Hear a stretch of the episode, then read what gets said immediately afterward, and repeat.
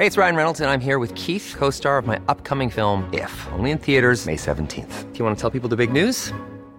All right, I'll do it. Sign up now and you'll get unlimited for $15 a month in six months of Paramount Plus Essential Plan on us. Mintmobile.com slash switch. Upfront payment of $45 equivalent to $15 per month. Unlimited over 40 gigabytes per month. Face lower speeds. Videos at 480p. Active Mint customers by 531.24 get six months of Paramount Plus Essential Plan. Auto renews after six months. Offer ends May 31st, 2024. Separate Paramount Plus registration required. Terms and conditions apply if rated PG. Ryan Reynolds here from Mint Mobile. With the price of just about everything going up during inflation, we thought we'd bring our prices down. So to help us, we brought in a reverse auctioneer, which is apparently a thing.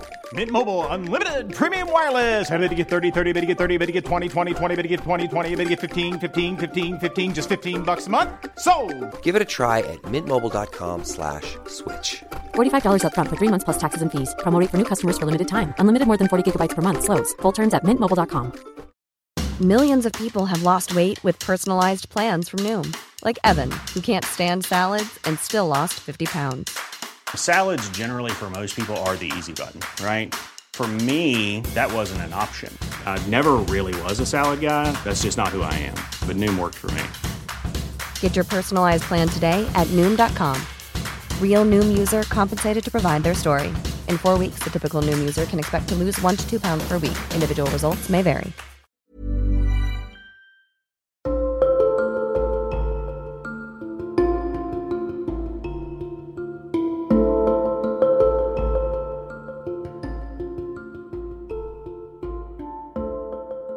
Welcome to Season 5, Episode 28 of They Walk Among Us, a podcast dedicated to UK true crime.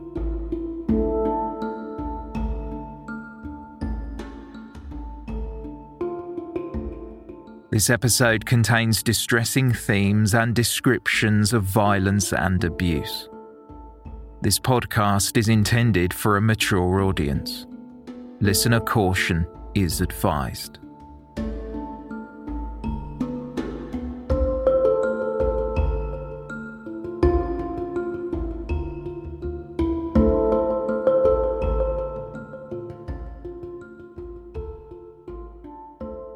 The defendant had become so acutely conscious of what was contained within that freezer and the risk of discovery, if not just from the odour that emanated from the freezer, that it appears that he had chosen to abandon the address. Duncan Penny QC, Southwark Crown Court, July 2020.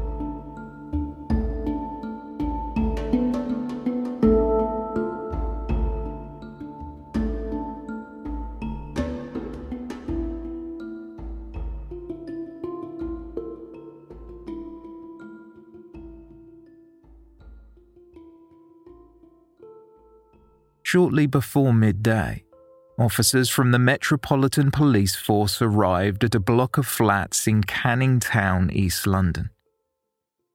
They had visited the brick built building on Vandome Close the previous day. Still, after pressing the buzzer on the intercom several times, they received no response.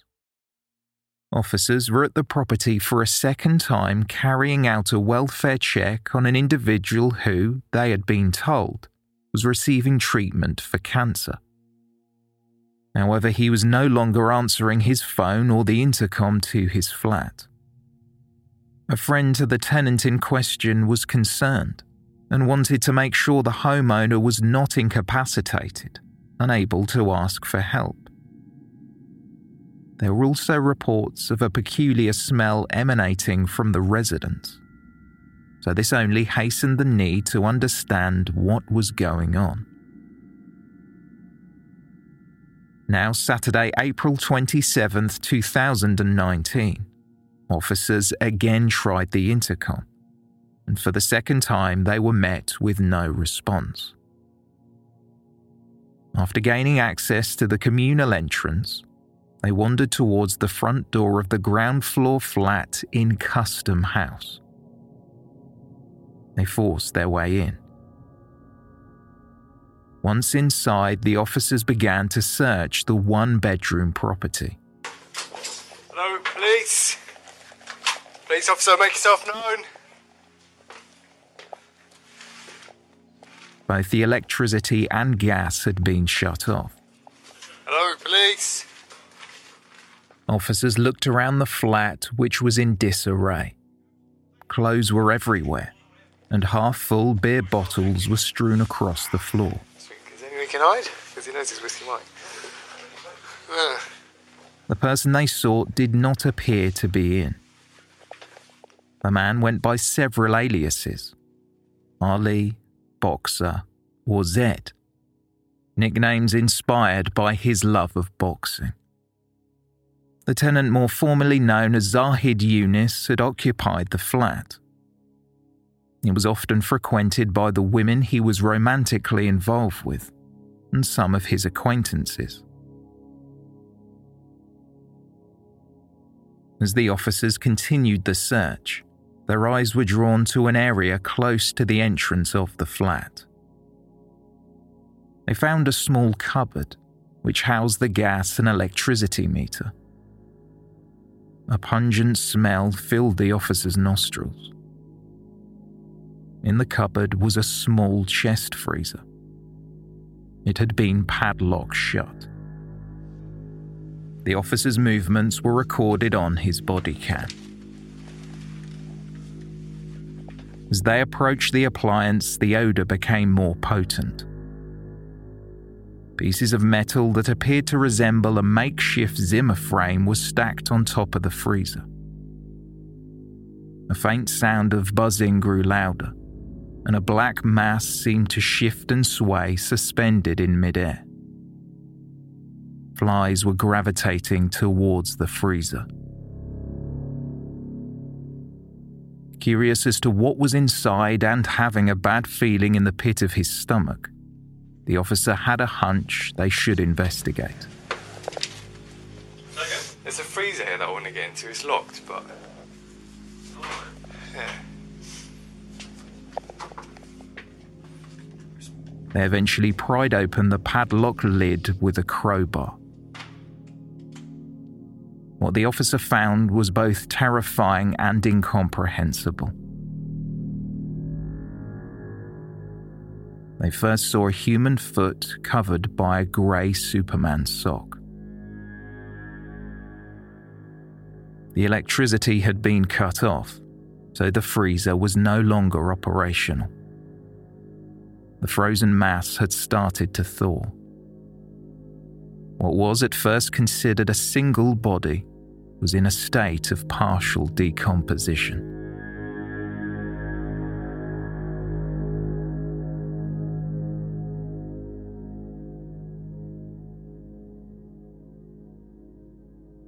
Officers acted quickly. The area was sealed off and declared a crime scene. A forensic team emptied the property. Some windows were boarded up and others covered with black bin liners. This would stop any inquisitive members of the public who had a desire to view the macabre discovery. The small chest freezer was carefully removed from the flat and taken for analysis.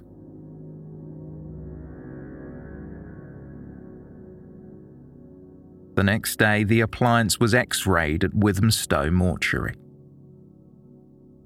Despite its size, experts realised that it was not one, but two bodies inside. Due to the preliminary effects of the cold and the way in which the bodies had been forced into the freezer, they were conjoined.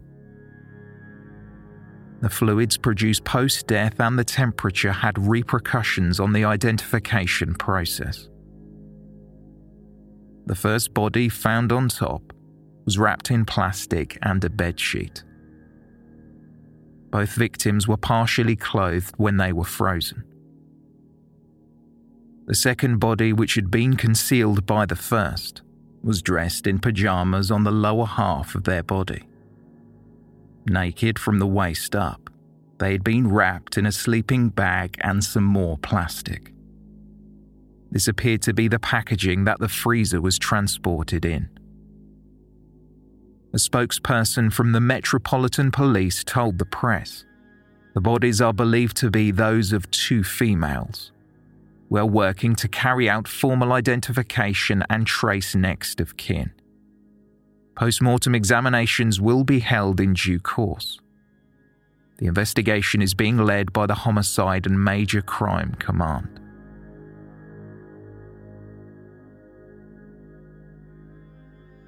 It was expected that the post mortems would be incredibly challenging and would no doubt have implications on the corresponding inquiry. Initially, as the bodies could not be easily removed from the freezer without destroying some of the forensic evidence, it was impossible to tell if any body parts were missing. There appeared to be no apparent signs that indicated a cause of death. However, a more detailed analysis would need to be undertaken. And just as important, the victims would need to be identified.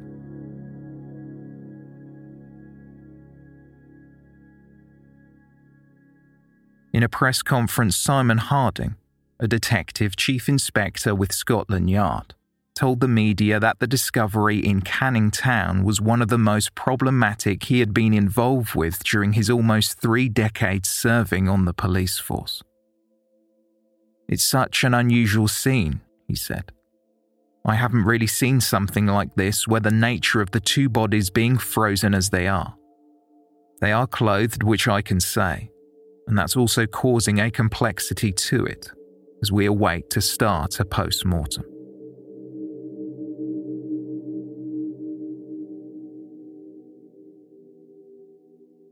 Three days later, the police finally managed to track down Zahid Younis. He was alive and well, surprising for someone that was supposedly due to undergo treatment for cancer. Younis was arrested on April 30th in Ladbroke Grove, where he had been staying with his brother and some of his friends. He was about to get a taxi. Younis claimed he was going to hand himself in to the police. In the interview room from Kingston Police Station, he was questioned repeatedly, but answered no comment to almost every question he was asked. He had only deviated from those words when he was arrested and when he was in his cell. Younis uttered, It's my house. It's my problem. No one else is involved.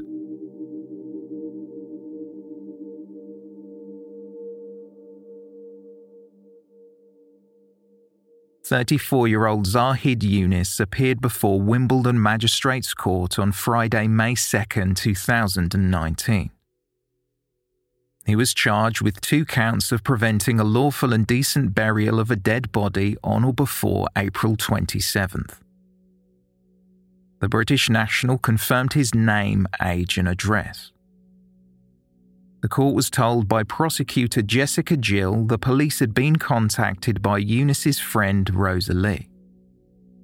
She had met Younis in February 2019 on her way to church. Rosalie was told Younis was homeless. He had been abused, and Younis said he was battling cancer. She offered to buy him lunch, and as the pair ate, Younis said he had a desire to become a Christian. The two stayed in touch. Rosalie came to learn that Younis had found a home in the Custom House flats in Canning Town although he said the building had a problem with rats, so he was forced to sleep in the garden. Feeling sorry for her new friend, Rosalie began to lend Younis money. Spread across several bank transfers, this totaled almost £1,500, along with some cash when Younis needed it. After a few months of contact, Younis said he required medical treatment for cancer then he vanished. The new woman in his life became concerned. Despite several unsuccessful calls to his address, she raised the alarm and reported Younis as missing.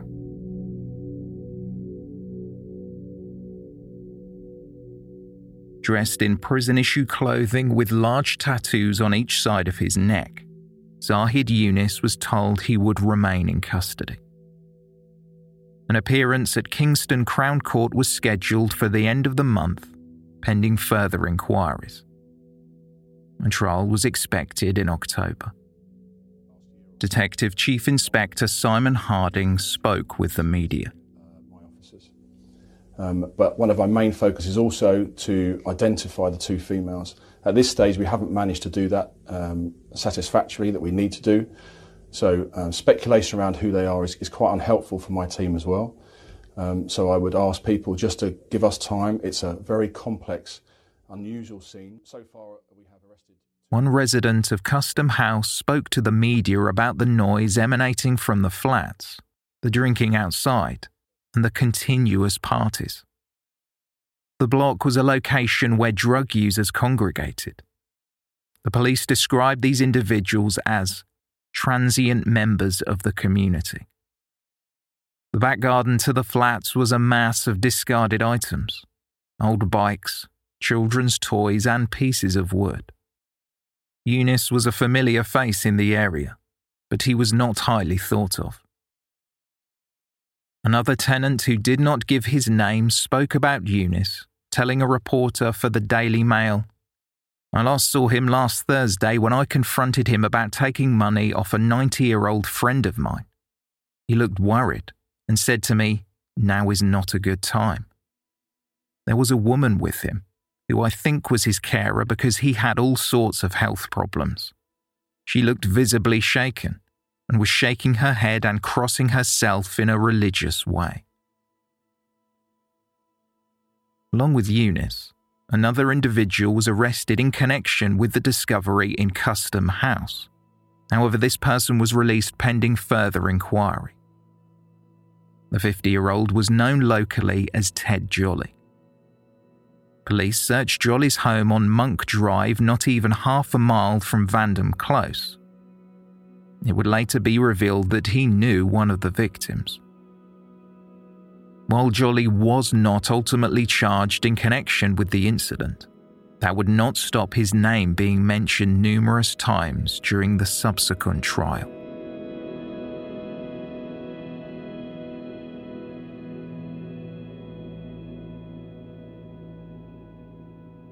While an exact cause of death for either of the victims could not initially be established, DNA analysis was completed. The first of the two bodies was identified as Mihrican Mustafa. She was a mother to two children and was in her late 30s when she died. Mihrican, or MJ Jan or Mary Jane as she was affectionately known to her friends and family, had been missing since May 10, 2018.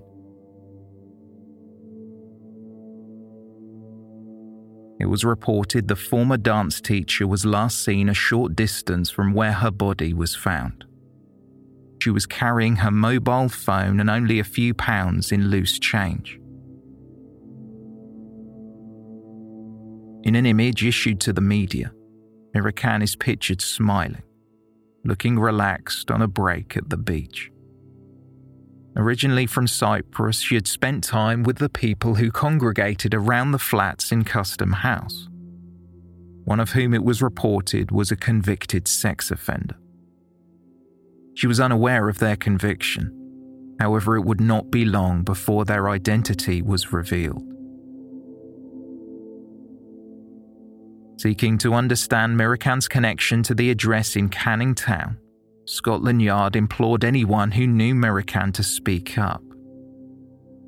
The public were told they could either contact the Metropolitan Police, or if they did not want to speak directly to the authorities, they could call Crime Stoppers.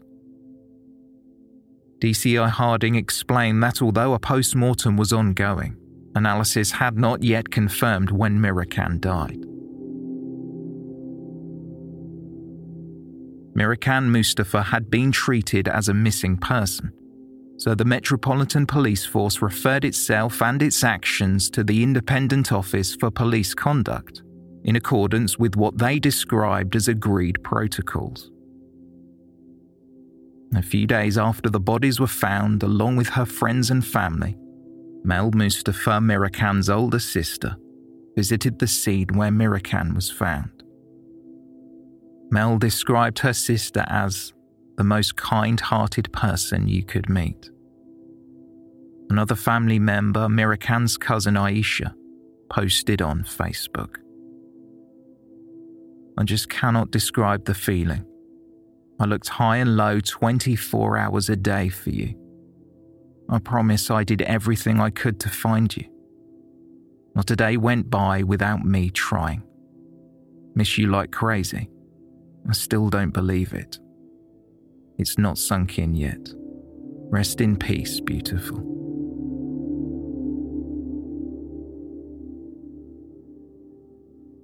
The last time Mihrican's family saw her was in May 2018. She had turned up at her mother's asking for money. The property was but a stone's throw from where her body was later found. Mihrican's mother was unhappy as she knew Mihrican wanted the funds to buy drugs. Mihrican was given £20, although she was warned it would be the last time she would be given any money. It was suspected not long after Mihrican was dead.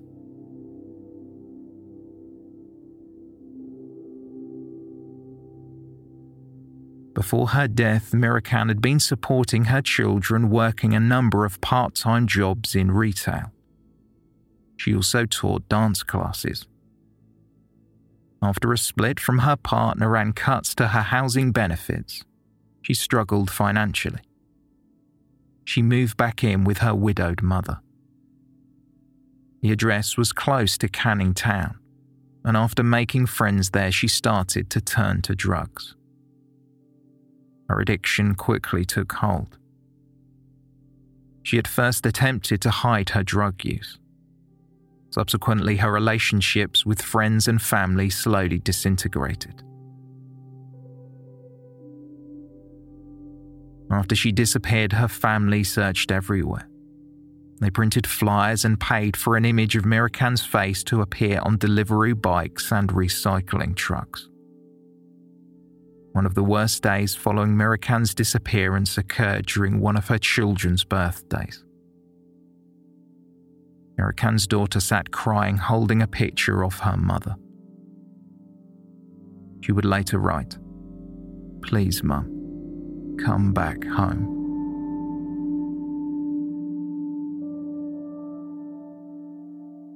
As Mihrican Mustafa's body was so badly decomposed, her family were only shown her remains from behind a glass window in the mortuary. They were not provided with detailed photos, only an image of a distinctive tattoo on Mihrican's wrist. Formal identification was made by her older sister. Authorities also revealed confirmation via familial DNA.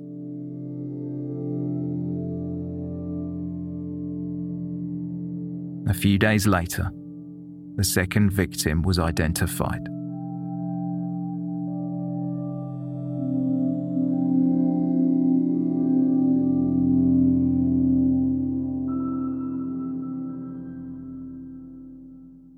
It was understood Henriette Szucs had been in the United Kingdom for several years prior to her death.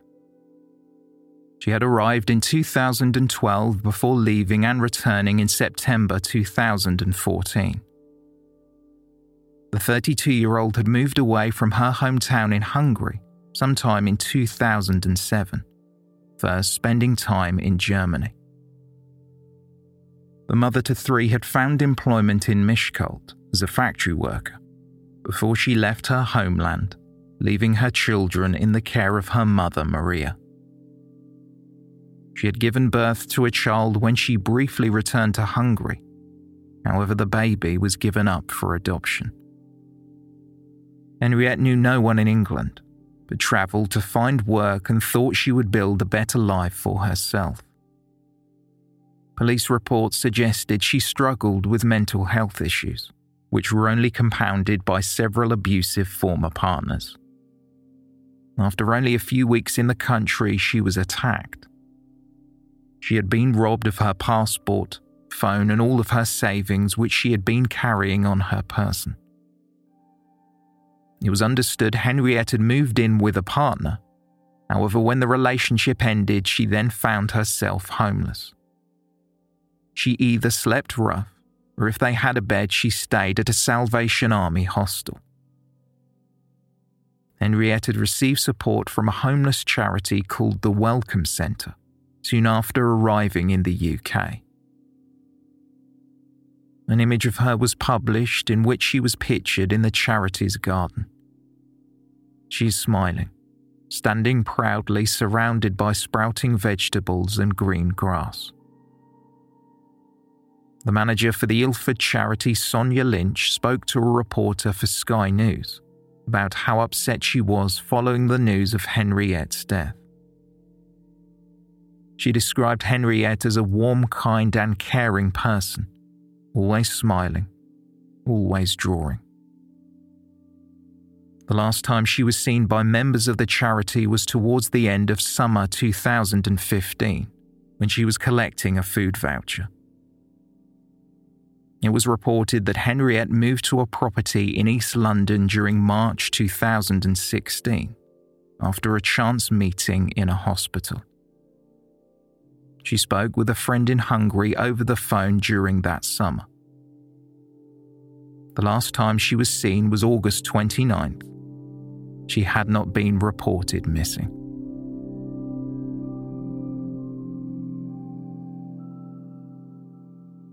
Henriette's family had been informed of her death, although they had yet to make a formal identification.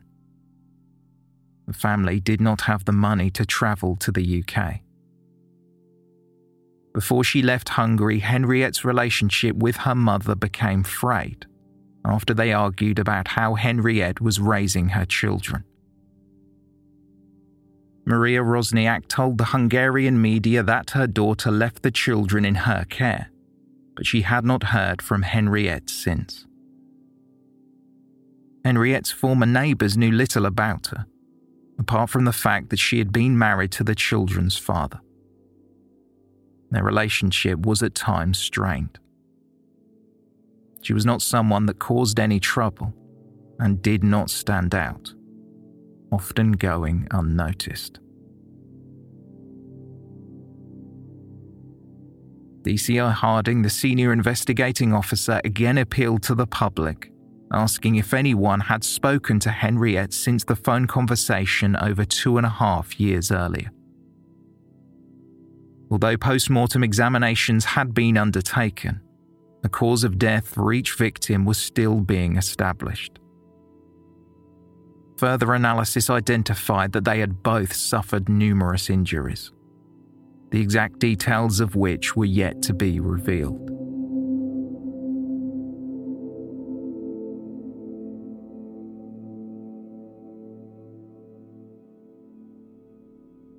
A crowdfunding page was set up by a member of Mihrican Mustafa's family to raise money for her funeral.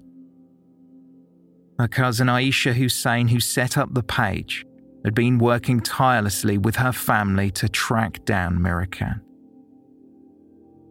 A target of £10,000 was met soon after the page went live, with many of the worldwide donations made as anonymous contributions. Aisha wrote. A massive thank you to everyone who donated towards her funeral. She will have such an amazing, beautiful send off that she deserves. On behalf of myself and all the family, we can't thank you enough for your generosity.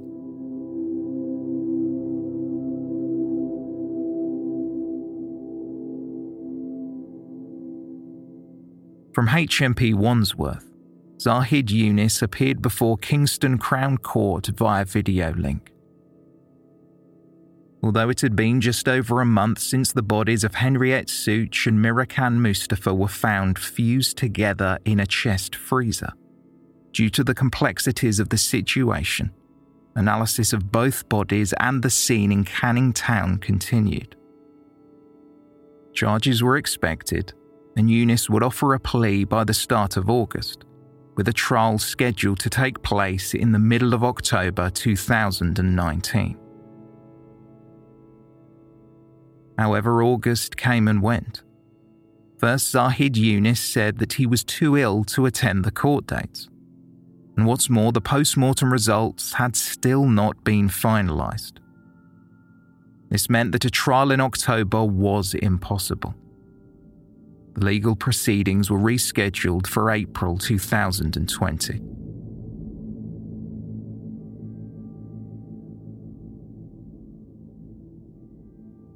The new year brought tidings the victims' families had been waiting for.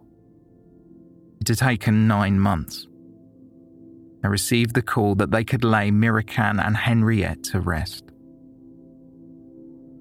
During Mihrican's funeral, her family offered a statement in which they were adamant they would not rest until they received justice for her death. But they were devastated. Mihrican's family said, We can never see her, hug her, and kiss her again, and tell her how much we love her. Our hearts are truly broken.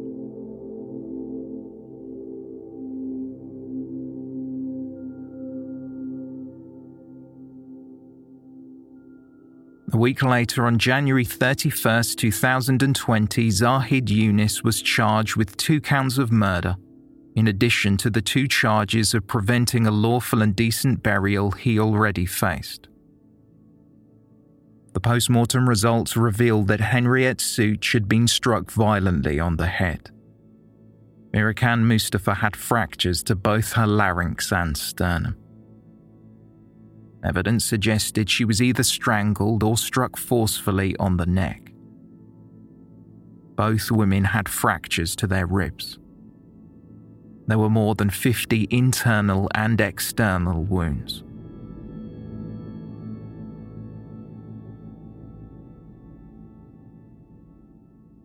On Valentine's Day 2020, the now 35 year old Zahid Younis was told he would be going to trial for multiple counts of murder. If his appearance was anything to go by, prison life had not been kind.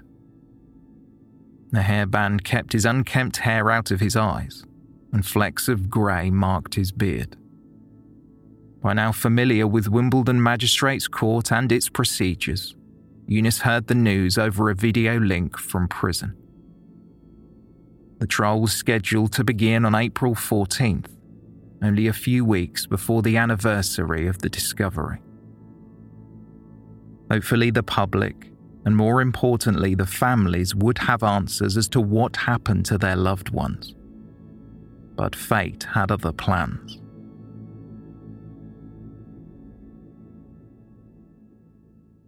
As the outbreak of coronavirus spread across the globe, new ways of working had to be adopted throughout the court system.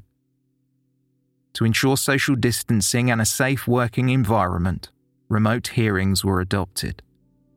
Although best efforts were made, it hindered the ability to tackle the backlog of cases that were already outstanding in the legal system. The problem of pending cases in the magistrates' courts and the Crown courts could not be solved with technology alone. Numerous trials were delayed to ensure the safety of all involved. The backlogs meant that defendants awaiting trial would be spending longer on bail out in the community, or if they were held on remand, they would be spending longer in prison. Furthermore, victims of crime and their families had longer to wait to see justice.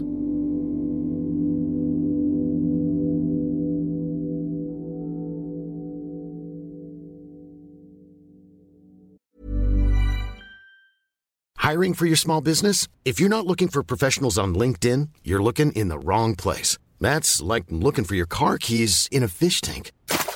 LinkedIn helps you hire professionals you can't find anywhere else, even those who aren't actively searching for a new job but might be open to the perfect role. In a given month, over 70% of LinkedIn users don't even visit other leading job sites. So start looking in the right place. With LinkedIn, you can hire professionals like a professional. Post your free job on linkedin.com slash people today.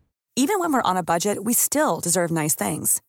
Quince is a place to scoop up stunning high-end goods for 50 to 80% less than similar brands. They have buttery soft cashmere sweaters starting at $50, luxurious Italian leather bags, and so much more. Plus, Quince only works with factories that use safe, ethical, and responsible manufacturing. Get the high-end goods you'll love without the high price tag with Quince. Go to quince.com slash style for free shipping and 365-day returns. Millions of people have lost weight with personalized plans from Noom, like Evan, who can't stand salads and still lost 50 pounds. Salads, generally, for most people, are the easy button, right? For me, that wasn't an option. I never really was a salad guy. That's just not who I am. But Noom worked for me. Get your personalized plan today at Noom.com. Real Noom user compensated to provide their story. In four weeks, the typical Noom user can expect to lose one to two pounds per week. Individual results may vary. This episode of They Walk Among Us is brought to you in association with Scentair. Ever entered a seemingly perfect space only to feel like something was missing? That's where Scentair comes in. With over three decades of experience, Scentair leads the scent marketing industry, scenting resorts, retail outlets, event spaces, and more, partnering with major brands like Westin Hotels and Snap Fitness. Chances are you've already encountered their fragrances firsthand. And now Scentair is offering you a luxury fragrance experience in the comfort of your home. Visit scentair.com to explore their online store and infuse your spaces with unforgettable scents. Scentair diffusers are sleek and fill your space with vivid fragrance for up to 300 hours. And the Scentair app lets you schedule your fragrance and control your intensity right from your phone. What's more, all of Scentair's more than 60 fragrances are phthalate free, cruelty free, safe for families, and EcoVadis certified sustainable. Differentiate your space with scent. Try luxury home fragrance trusted by the pros by going to scentair.com and using promo code Among Us for an extra 25% off your first order. That's promo code Among Us for an extra 25% off your first order at Scentair.com. For his crimes, Zahid Younis would be brought before Southwark Crown Court at the end of July 2020.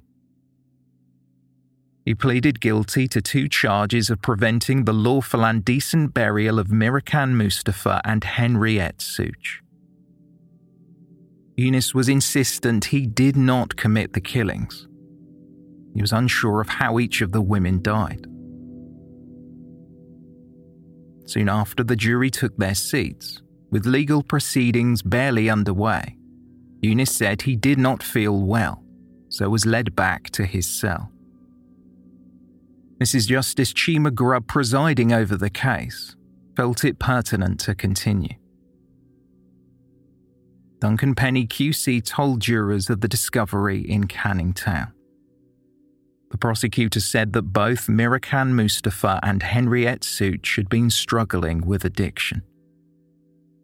He described the chaos in their lives and the difficulty to find somewhere they could safely lay their heads. The defendant, who it was alleged had murdered them, was deemed a quote, man with the ability and the disposition to manipulate and to seek to control vulnerable women, capable of seeking to dominate them, to subject them to his will, and if necessary, of resorting to violence. Both of the victims had been in the company of Younis during the final weeks of their lives and were being manipulated by him. Penny said their deaths were untimely and unnatural. Police discovered their belongings at the flat, along with torn up pictures of each victim and poems they had written. Mihrican Mustafa's handbag and a medical prescription were found at the address. One of her fingerprints was left on an oven door. Blood from Henriette Szucs was found in several places on the floor. And he detailed the violence each of the women had suffered before their deaths. Through his phone, Younis was communicating with his acquaintances in a WhatsApp messaging group. He described his frustration with someone he was sharing a flat with. Police believe that after this comment was sent, Younis killed Mihrican Mustafa and concealed her body in the freezer. This was sometime around May 2018. Younis had communicated with Mihrican. His mobile phone records indicate they corresponded on the afternoon of May 2nd, 2018, Mihrican was seen by her family just over a week later, although her mobile phone was not used again. Jurors were told her body was hidden in the same place as the other murder victim, Henriette Szucs. Duncan Penny QC said, The prosecution's case is that this defendant, who was both the occupant and the tenant of that address throughout the relevant period, had murdered each of these women. Thereafter, he sought to conceal their remains in the freezer bought for that sole purpose, most probably a short time after the death of the first woman, Henriette. It was alleged that with two bodies concealed in the freezer, the smell of which was becoming ever more difficult to disguise, Younis became increasingly paranoid, so he fled the address.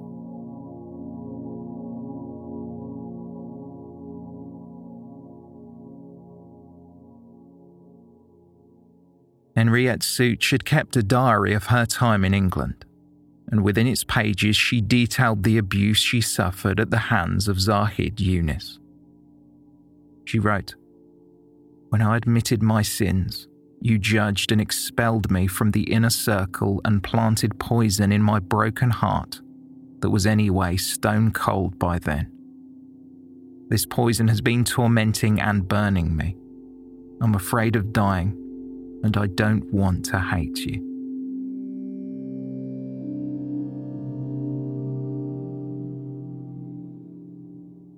The pair had met outside the Royal London Hospital in Whitechapel during early 2016.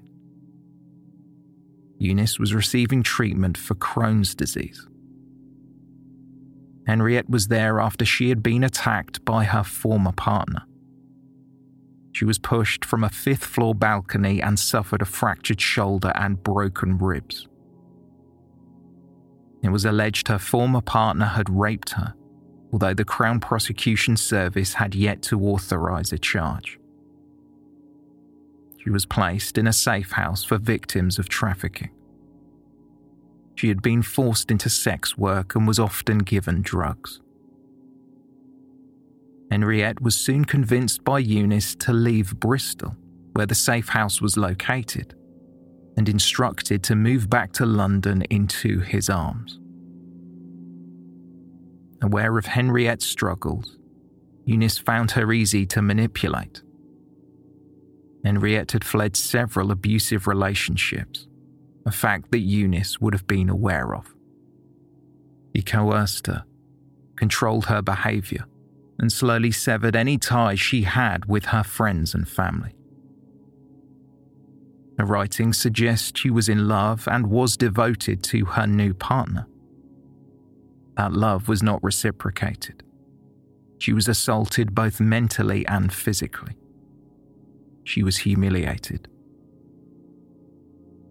Henriette was told there were rules she had to live by. She was not allowed to enter the kitchen and was told when to eat. She journaled how she felt she could no longer stay due to her suffering and wrote how she planned to leave although she would never get the chance. Explaining the handwritten notes provided a clear picture of the existence of a controlling and abusive relationship, the prosecutor told the court. Most certainly, it would appear that Henriette felt dependent upon the defendant at that time and was keen to please him. The notes in which Henriette chronicled her thoughts had been shredded, but were found and reassembled.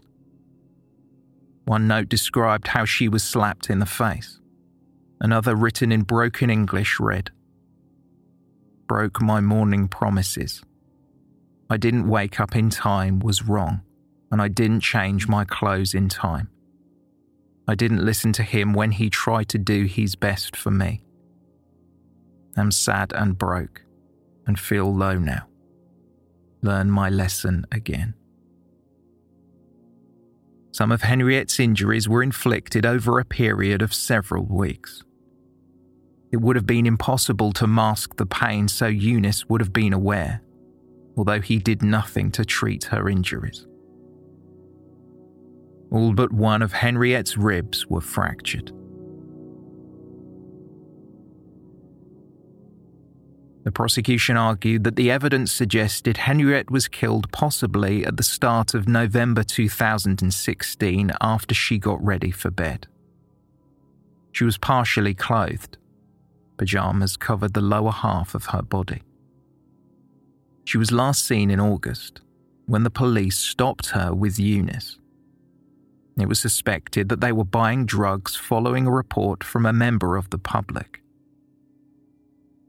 A diary entry made towards the end of September 2016 implied that she was still alive at this point, however, significantly isolated from the outside world. The prosecution proposed that the freezer was purchased soon after Henriette Szucs was killed. Younis acquired the appliance for the single reason to conceal her body, which remained undiscovered for two and a half years. Younis bought the freezer on November 11, 2016. He paid close to £170 in cash at a Curry's electrical store in Beckton, but did not provide his real name. Due to the condition of the body, the prosecution could not say precisely when Henriette died. She had severe wounds to her head which would have bled heavily or it may well have been due to the injuries caused by someone stamping forcefully on her body. The prosecution did not have all the answers, but they were certain Younis committed murder for a second time.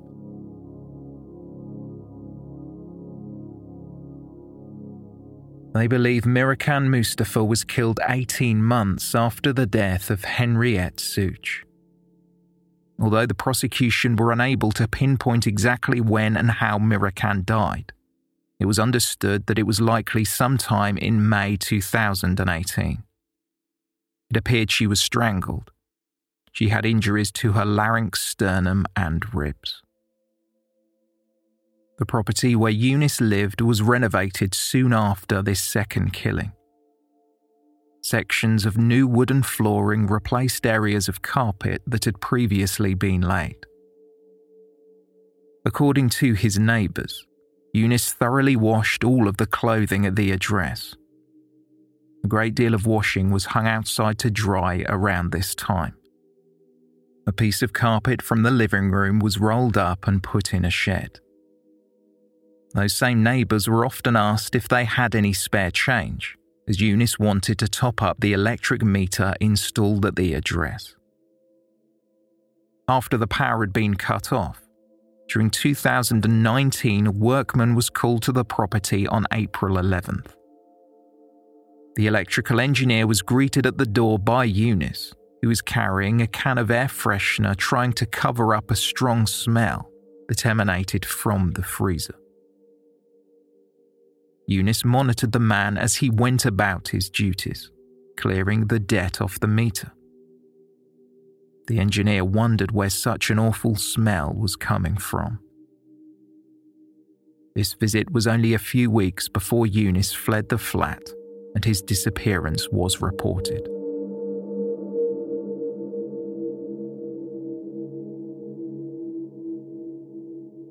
Duncan Penny QC would go on to tell the court that Mihrican Mustafa and Henriette Szucs were not the defendant's only victims.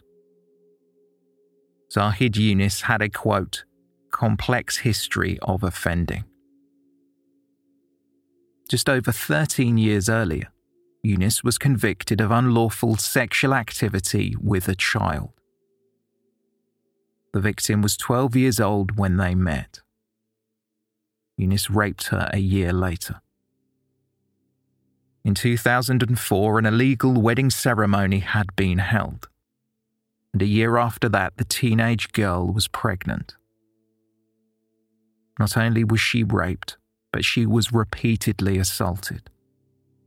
Younis would not only use his fists, but any number of items that were laying around the house.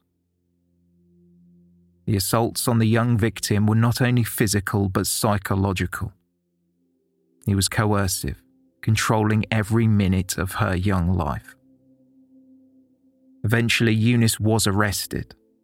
He faced charges of common assault and sexual offences against a child, He pleaded guilty. Younis was sentenced to 30 months in prison. Following his early release, having only been behind bars a year, the registered sex offender began a relationship with a 17 year old. History repeated itself, and another victim was subjected to a torrent of physical and psychological abuse. The attacks escalated, first shouting, then slaps, then punches, kicks, sexual assaults. Then she was raped.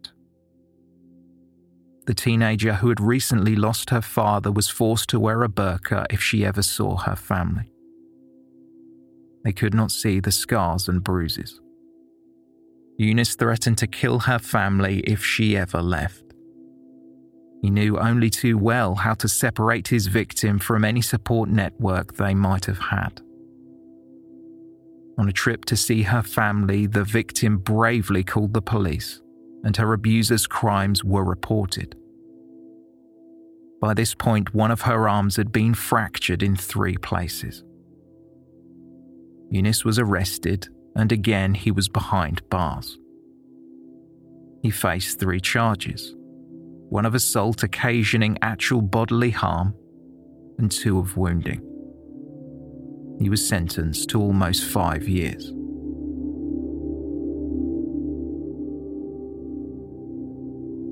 These cases were but two examples.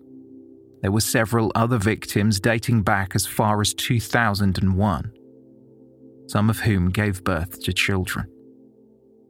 Younis would escort them everywhere. They were not to be out of his sight. He would threaten to kill them, hit them with objects that included a hammer, and force them in confined spaces where they would stay for days.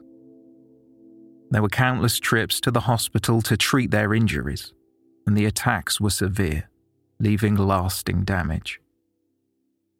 Frustratingly, there were numerous missed opportunities when Younis had been accused of severe assaults. However, the reports were never followed up.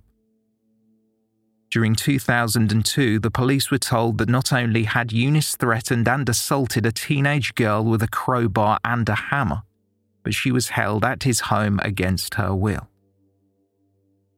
Sadly, no action was taken. Three years later, he faced more than two dozen charges against two other teenage girls. The cases went to trial, although the offences were disregarded on instruction from the judge following the victim's testimony. The sentence Younis received in 2007 had been low due to a plea agreement. The charges of sexual assault and rape were discontinued. Years after his release, police officers visited his flat. The property was in disarray, and after Younis mentioned he used a bucket as a toilet, the officers did not want to hang around. At this point, the body of Henriette Szucs had been secreted away in the freezer which the officers passed on their way out. His last run in with the law before his arrest for murder was during September 2018. He admitted to stealing from an elderly neighbour.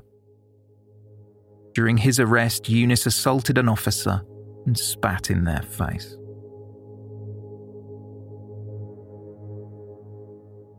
After the bodies of the two murder victims were found at the end of April 2019, Younis was staying with his brother in West London. Then, seemingly unaware of what had happened, a friend later recalled how Younis spoke about handing himself in to the police. Through tears, he mentioned that he would need to contact a solicitor. When prompted, Younis was asked why. What had he done? But he would not say.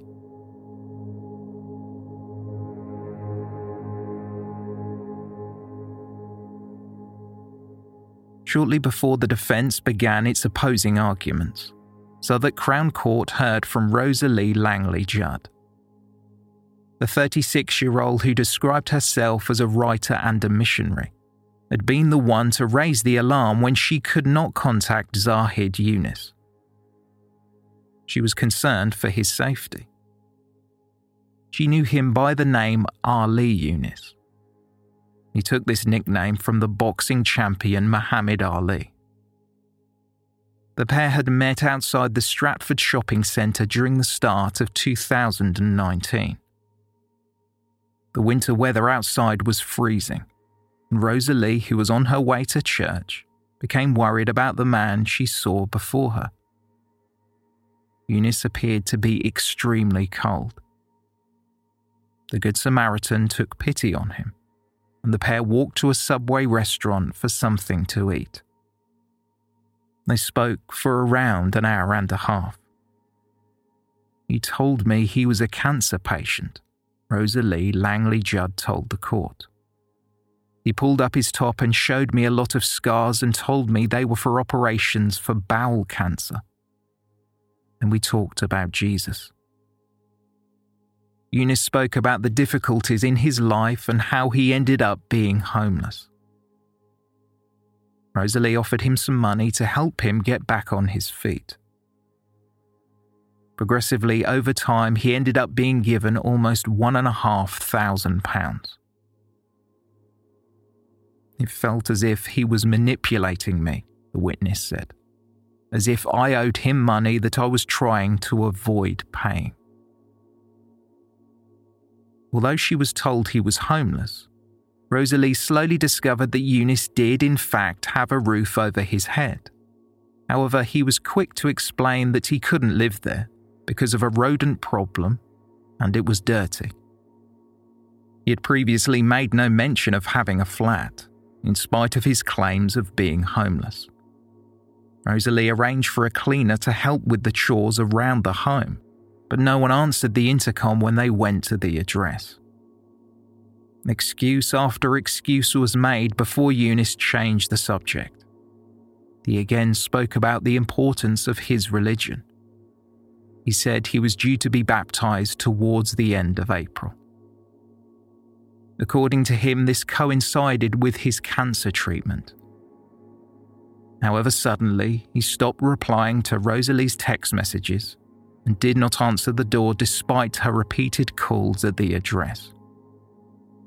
This was when she alerted the authorities and reported Younis as a missing person.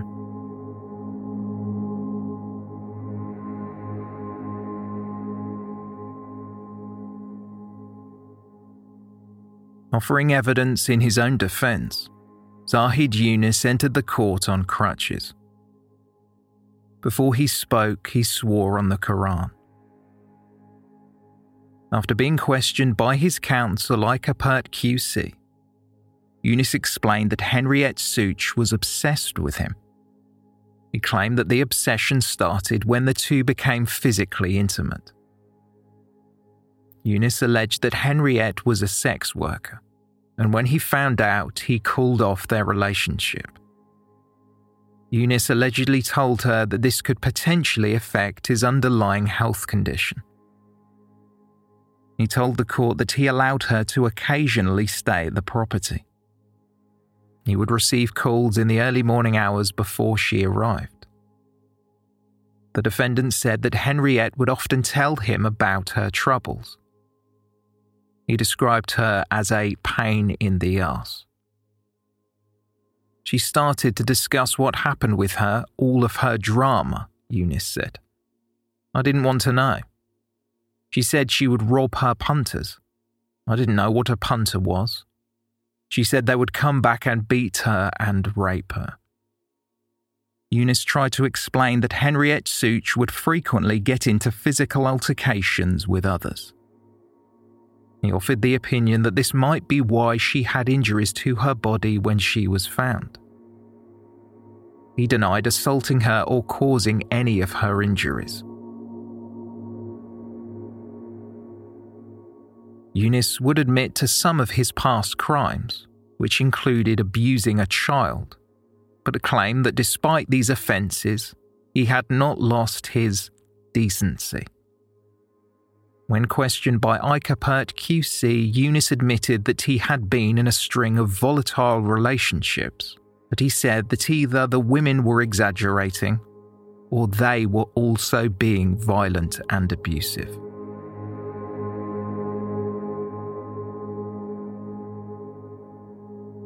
Younis described how during one day in October 2016, he popped out briefly around lunchtime.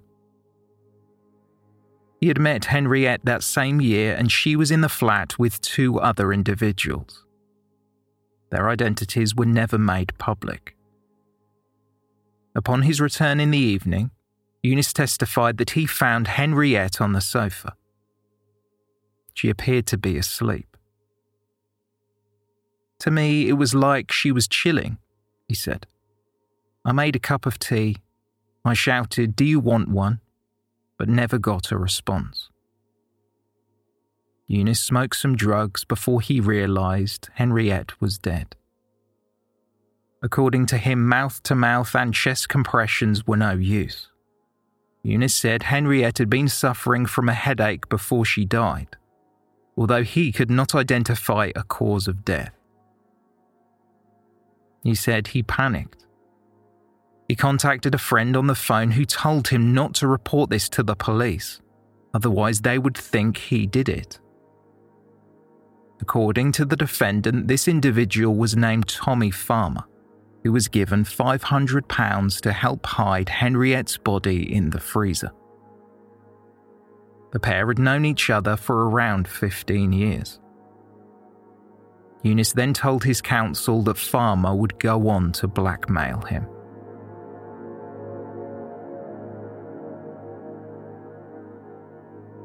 Younis recounted a tale of how in May 2018, he received a call from Farmer in which he was told that his acquaintance was wanted for murder and needed help. Younis was ordered to go to a property owned by Ted Jolly, a man who had often hung around the flats in Custom House. Jolly was arrested during the initial inquiry. At Jolly's home, Younis said he was met by Tommy Farmer, Ted Jolly, and another man. Younis was then taken into the living room, where he saw a body on the floor, laying between the sofa and the coffee table. It was Mihrican Mustafa. Younis claimed he only knew her in passing. He was overwhelmed and so ran outside. It was alleged that Younis was threatened and told he was to hide this second body in his freezer. Otherwise, his acquaintances said they would tell everyone about the death of Henriette and the fact that her body was hidden in his flat. Younis went home and awaited their arrival, making sure no one was around. According to the defendant, they turned up late at night. Tommy Farmer and Ted Jolly were supposedly pushing a wheelie bin which contained the body of Mihrican Mustafa. They were also said to be carrying her bag and mobile phone, which is why the items ended up in the flat where Younis lived. In his version of the events, Younis claimed they could not get both bodies inside the freezer at first, despite the numerous forceful attempts. Younis said for at least a week the bodies were placed in an area he called the meat cupboard until the appliance had defrosted enough so they had room to push the dead bodies inside. Younis was allegedly ordered to destroy Mihrican's clothing. He told the court that he had met Mihrican Mustafa only a handful of times. She had been in the presence of their mutual friend Tommy Farmer. Younis said he had seen her begging for money outside a local shop though when asked, he could not explain how one of her fingerprints had ended up on the cooker in his flat. Still, he was certain there was no communication between them, in spite of his details being saved on her mobile phone under the name of Boxer. Numerous texts had been sent to his number.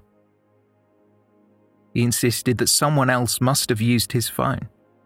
a situation he claimed was not that uncommon in the quote, drug taking community, as those people had not paid their bills.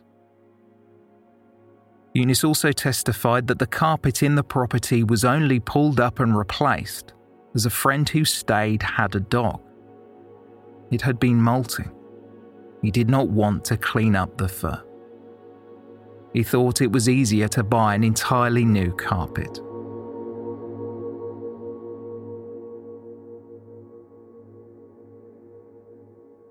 When cross examined by Crown Prosecutor Duncan Penny QC, Younis was called systematically dishonest. The prosecutor questioned the account Younis provided regarding the discovery of a dead body on his sofa. Quote, On the day you came home and found a dead woman on your couch, oddly enough, on that day you chose not to contact the police. The defendant replied, I have a criminal conviction and a criminal past. I was not comfortable with calling the police and telling them I had a dead body in my house. Younis said that he had completed a first aid course at school. He tried his best to revive Henriette, but it was no use. The prosecutor asked why he did not think to contact a professional, someone that could have saved Henriette's life. My head was all over the place, Younis said. I was panicking. She was unconscious. To me, she looked like she was dead. She was dead. Younis went outside to get some air and go for a walk. The defendant explained that he had not seen much of Henriette in the months leading up to her death. Apparently, she occasionally came round to wash her clothes and check her email. He said that they had bumped into each other when they were stopped by the police in August 2016. It was just a coincidence they were together. Duncan Penny QC found it astonishing that two women would end up in the same small freezer. Penny, who held nothing back during a forceful cross examination, described the account provided by Younis as an elaboration and nothing more than that because it's a story, a yarn, a tall tale.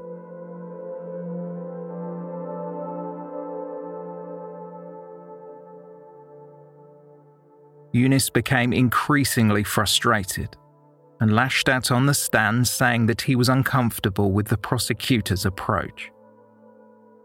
I can feel his eyes on me, and he is hovering over me, said Younis the judge told the defendant to focus his gaze elsewhere.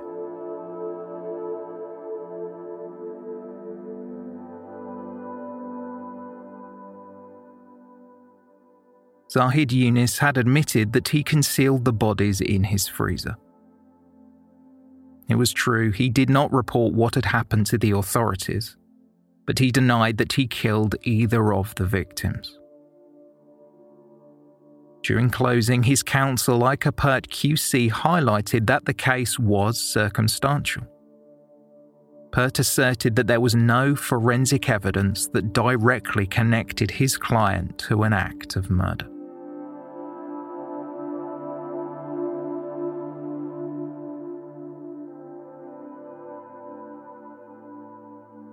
On Friday, August 28, 2020, the jury retired to make a decision. The verdicts came towards the end of the following week.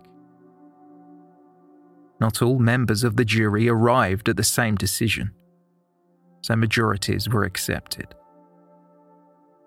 Mihrican Mustafa's wider family had attended every day of the trial, hearing the horrific evidence over several weeks.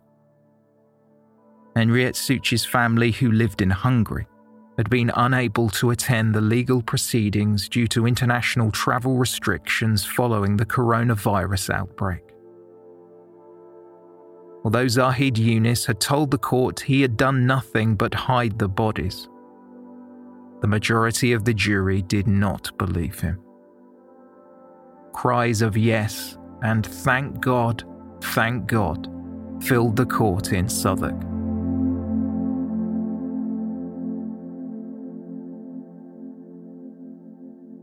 After the verdicts were passed, Zahid Younis returned to his cell. The court would reconvene later on the afternoon of September 3rd for sentencing. But when the time came, Younis refused to return from his cell to face justice. His counsel was unable to persuade him. Younis had at one point shouted abuse from the dock and been through three different defense counsels, continually changing his instructions and arguments as he came to learn that his lies were being discovered. Addressing those present at Southwark Crown Court, Judge Mrs. Justice Cheema-Grubb said, It will surprise no one in this courtroom that the defendant has declined to attend his sentence. He sits in the cells below, but I will address these remarks to him so that when he has the courage to read them, he will know exactly why the court reached the conclusions that it did. The judge went on to call Younis an arch deceiver. Mrs. Justice Cheema-Grubb stated, You are a heartless man and a narcissist. Your concern throughout has been for yourself. Your selfishness is neatly illustrated by the fact that while both women's bodies were in your freezer and you were receiving over £1,000 a month in Social Security benefits, you tricked your 91 year old neighbour into letting you go into her kitchen from where you stole £60 she had saved in a jam jar.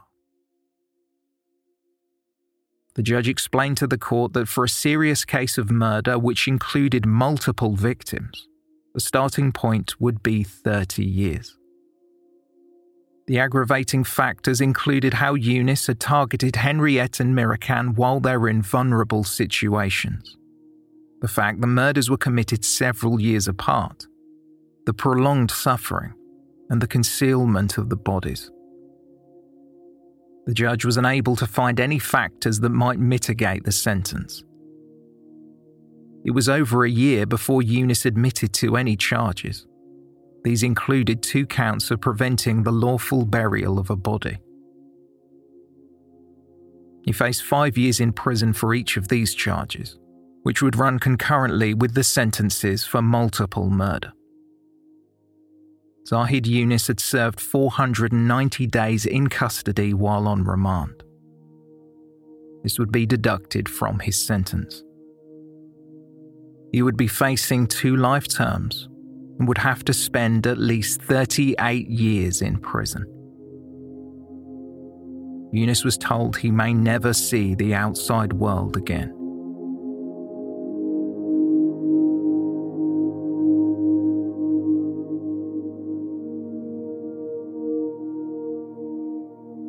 Following sentencing, a statement written on behalf of Maria Rosniak, the mother of Henriette Szucs, addressed the grief that she felt.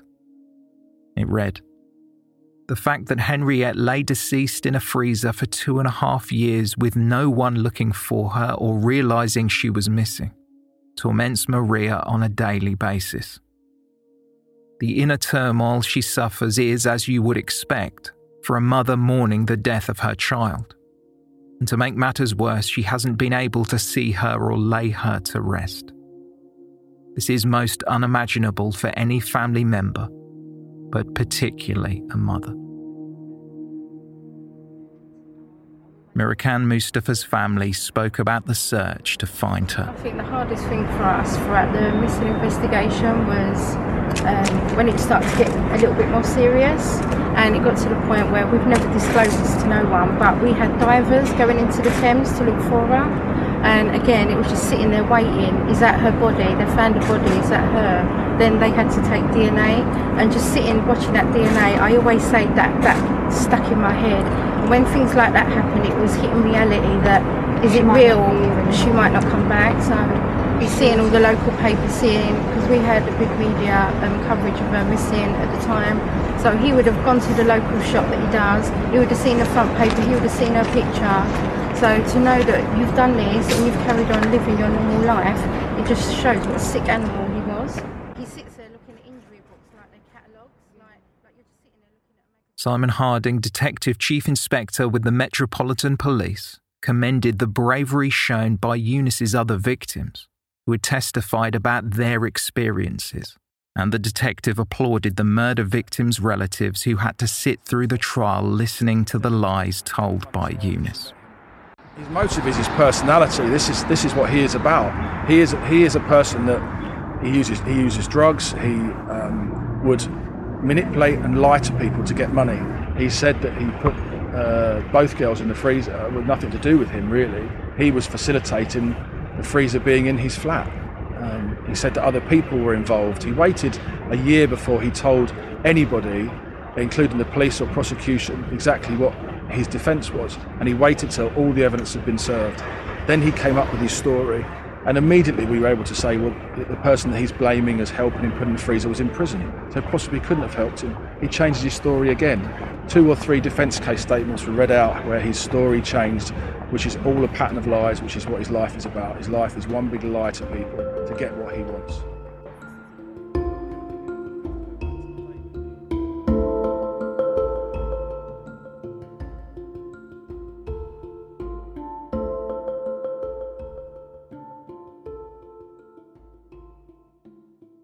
So, where are we now?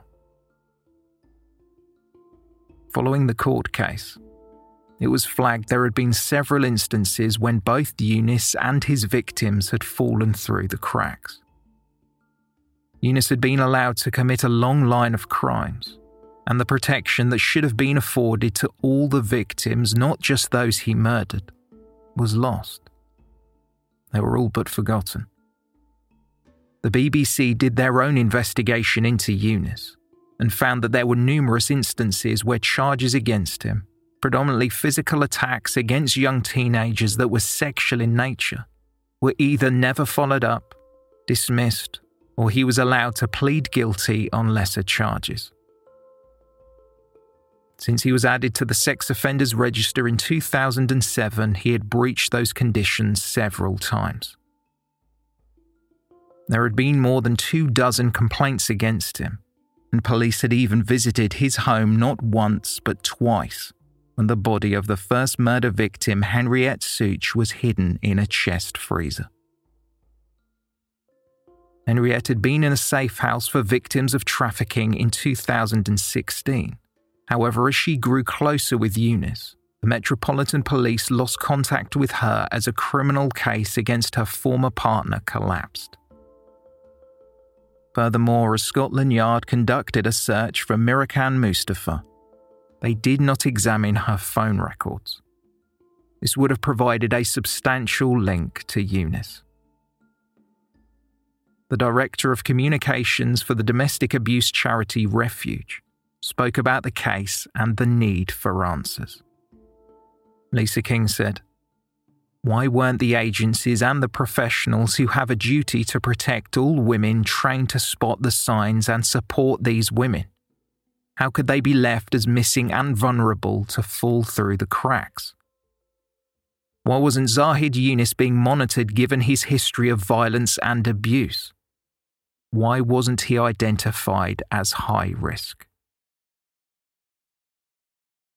Mihrican Mustafa's family made several complaints which spurred an internal review to understand the failings.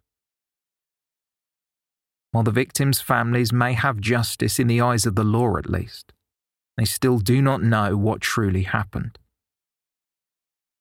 Mihrican's family offered a statement in which they referred to her by her nickname of Jan. Her cousin Aisha recalled the moment they found out what had happened. The call from the police will never be forgotten. Hearing them words coming, they found my Jan was never real. I still don't believe it.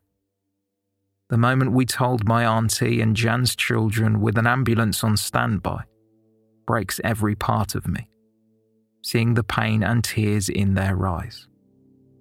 She was a gentle being who still had a whole life ahead of her to live and watch her children grow.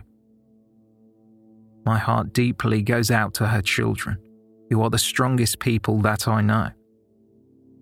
The grief that they are going through compares to no other pain.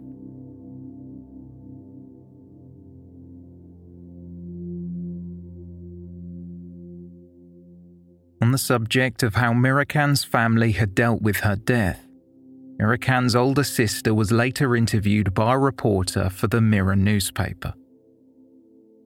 She spoke of how the family had at first hoped Mihrican would walk back through the front door, even after they heard that it might have been her body that was discovered. Mel Mustafa said, My aunt has a massive kitchen window, and all she did was look out that window every day waiting for Jan to come home. She still does now.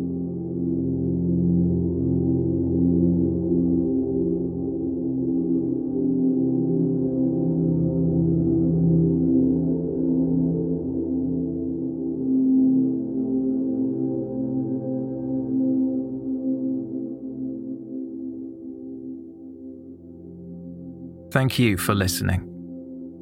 A special thanks to our new Patreon producer, Andrew Beyer, and everyone who supports us on Patreon.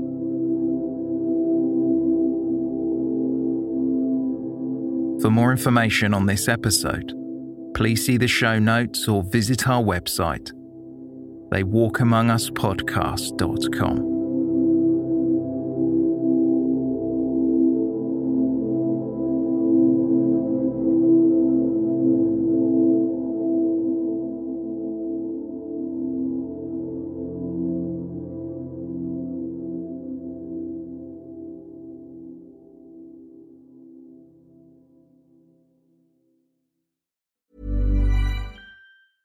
Planning for your next trip? Elevate your travel style with Quince. Quince has all the jet setting essentials you'll want for your next getaway, like European linen, premium luggage options, buttery soft Italian leather bags, and so much more. And is all priced at 50 to 80% less than similar brands. Plus, Quince only works with factories that use safe and ethical manufacturing practices.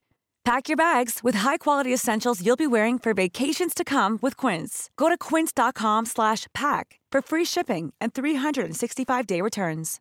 Imagine the softest sheets you've ever felt. Now imagine them getting even softer over time. That's what you'll feel with Boll and Branch's organic cotton sheets. In a recent customer survey, 96% replied that Boll and Branch sheets get softer with every wash. Start getting your best night's sleep in these sheets that get softer and softer for years to come. Try their sheets with a 30-night guarantee. Plus, get 15% off your first order at bollandbranch.com. Code BUTTERY. Exclusions apply. See site for details.